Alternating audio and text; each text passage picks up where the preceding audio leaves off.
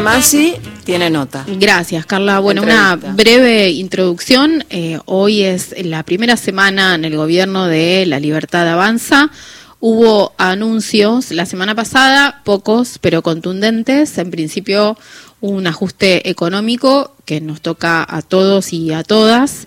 Por otro lado, eh, una definición de la actual ministra de Seguridad, Patricia Bullrich, eh, que puso en funcionamiento y quizás a modo de, prevención por las marchas que se harían mañana y pasado, el rol de las fuerzas de seguridad. Eh, y bueno, acaba de haber una declaración de la ministra de Capital Humano, este superministerio cuya función no está muy clara todavía.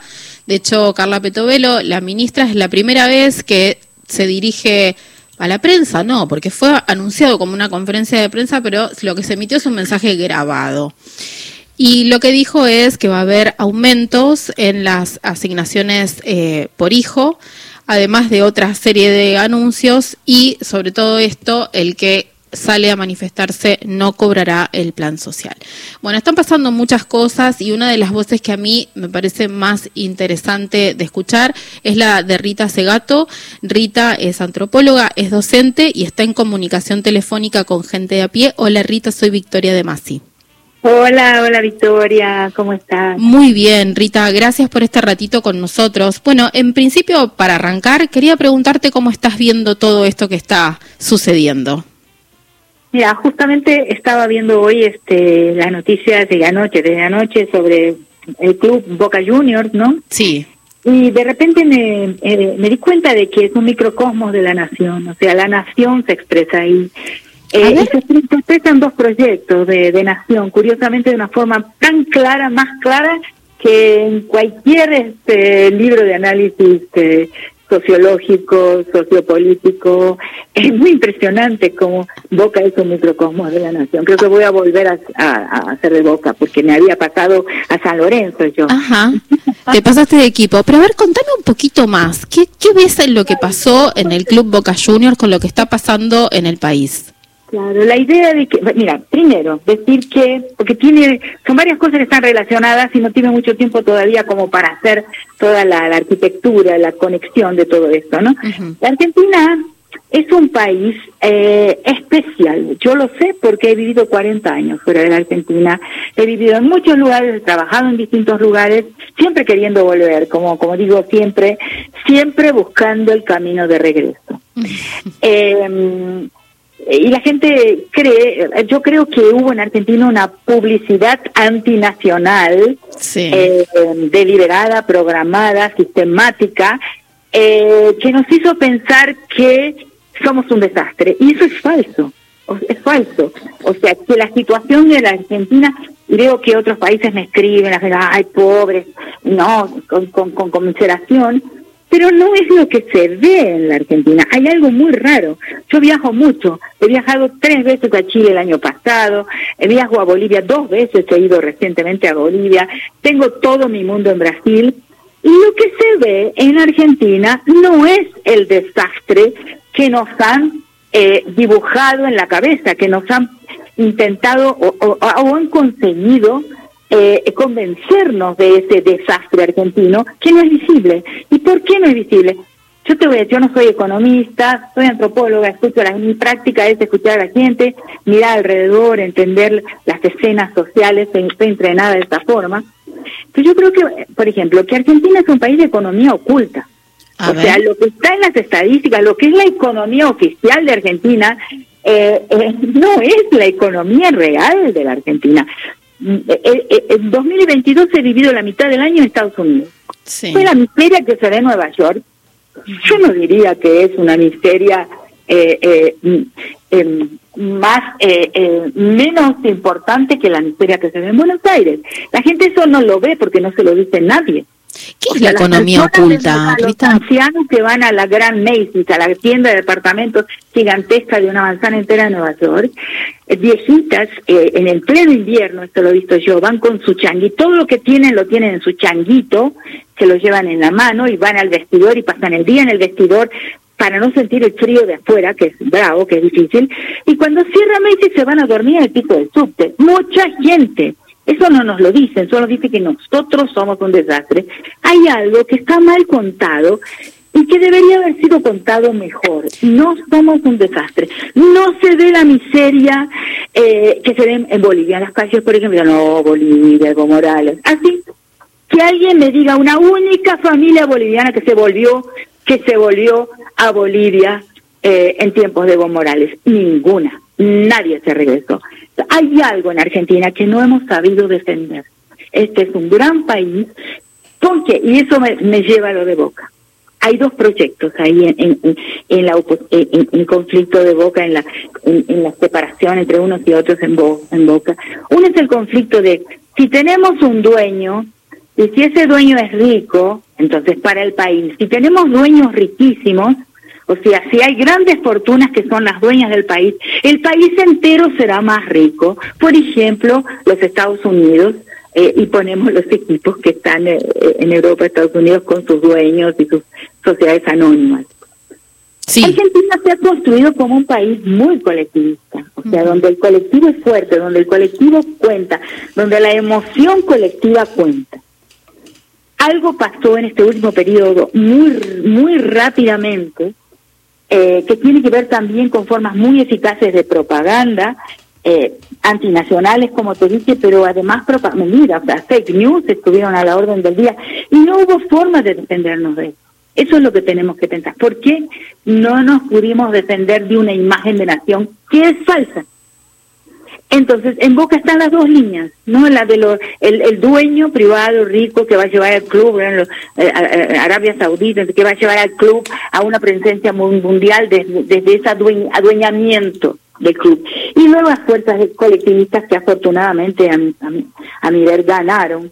Un tipo extraordinario como Riquelme, que nunca traicionó ni su origen, ni su familia, ni el barrio donde, donde siempre vivió. Un tipo, con, eh, eh, un tipo coherente, un tipo que habla del colectivo, con la voz del colectivo, que no supimos defender en la nación. Afortunadamente se defendió en Boca y que de eso la nación aprenda. Rita, la última vez que hablamos eh, fue luego de las PASO, donde la libertad avanza logró un resultado que sorprendió.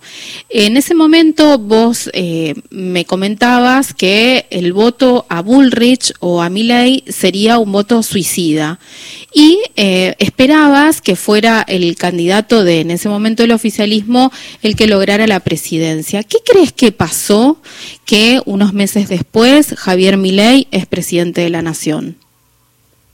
Bueno, yo pienso que lo que dije en este momento, que desgraciadamente no hemos sabido defender el otro proyecto de nación y que debemos prepararnos para una comunicación más adecuada, una comunicación eh, que sepa defender y que explique ¿Cuál es el proyecto de Nación Argentina? Un proyecto eh, donde nosotros tenemos diversas victorias históricas como país. Eh, em, un país que recibe inmigración hasta hoy. Un país que abre los brazos a una gran cantidad de gente. Uruguay, por ejemplo, ay, Uruguay, qué bárbaro, no, todo. Recibe a los ricos y expulsa a los pobres. Eso me lo dijeron gente que trabaja en el Ministerio de Bienestar Social eh, cuando fui hace mucho, convidada por ellos, y a, mirar, ¿no? Mujica, ¿no? Bien, grandioso el discurso de Mujica, pero no, uso, no hizo ningún plan de, de repatriación. En Argentina viven aproximadamente un tercio de los uruguayos. ¿Por qué? Porque acá hay algo que la nación ofrece. Y esto es lo que no se supo poner en palabras y decir. Hay algo que esta nación ofrece a peruanos, bolivianos, chilenos en la Patagonia, uruguayos en la capital y en las, en, las provincias cercanas a la, a la capital. ¿Qué les ofrece? Porque se vienen, pero no se vuelven. Entonces, es un, es un gran país, pero, pero sus méritos, sus grandezas no han no se han sabido eh, eh, describir eh, eh, y colocar ante la población. Bueno, lo mismo, entonces, en, la, en el segundo momento son votos contra eh, la política, con los estilos de la política como estaban puestos. Y, otro tema que para mí es fundamental, es el tema del resentimiento y el rencor, el rencor de la gente. Yo creo, he discutido con, con mi propia hija en este momento sobre eh, sobre, yo creo que fue un, un voto travesura, un voto, Mm. un voto, eh, em, un voto inexperiente el voto por mi ley, eh, de una gente que hizo un voto travesura y la va a pagar, se va a pagar carísimo ese voto travesura. Rita, Se va a pagar muy caro. ¿Qué, qué, qué le votaron? Bueno, que el, el sueño de ser, de tener dólar, un sueño que no se puede cumplir, pero que se hablaba de que se dolarizaba y la gente no, nadie le explicó bien, pedagógicamente, qué significaba dolarizar, o sea, que su salario se iba a transformar en centavos. Eh, la casta, y ahí hay un tema verdadero, que es la profesionalización de la política, la captura de la política por un grupo de profesionales eh, que fue vista eh, una militancia profesionalizada, quizás yo diría, ¿no? Eh, que fue vista eh, por la gente como, como casta y no se dio cuenta que quien lo estaba criticando trajo una casta también, la otra casta, una casta peor. O sea, hubo un monopolio del protagonismo. La gente, una de las grandes traiciones de la democracia de la, y de la modernidad es que no cultivó en la gente, no permitió en la gente el protagonismo histórico. Y eso, eso es lo que produjo un enorme resentimiento por parte de la gente y una gran equivocación en el voto. Rita, mi compañera Celeste del Bianco quiere hacerte una pregunta.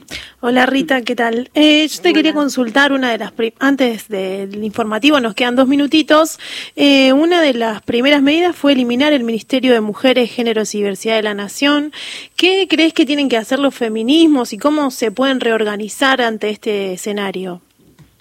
Yo creo que, yo creo mucho en la transversalidad, bueno, eh, de una forma que muchas veces no se me entendió muy bien, yo tengo muy poca, no mucha, no una gran fe estatal. ¿Qué quiero decir con eso?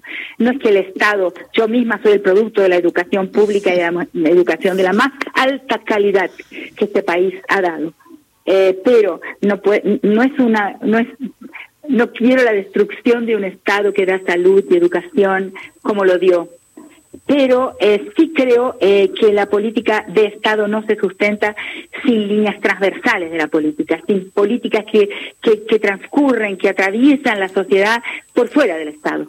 O sea, la política tiene que ir por dentro y por fuera del Estado. Y también están las políticas provinciales. Si hay algo que yo he descubierto al volver a la Argentina después de esos casi 40 años de ausencia, es que cada provincia es un país y que posiblemente el país menos federal del mundo es la Argentina.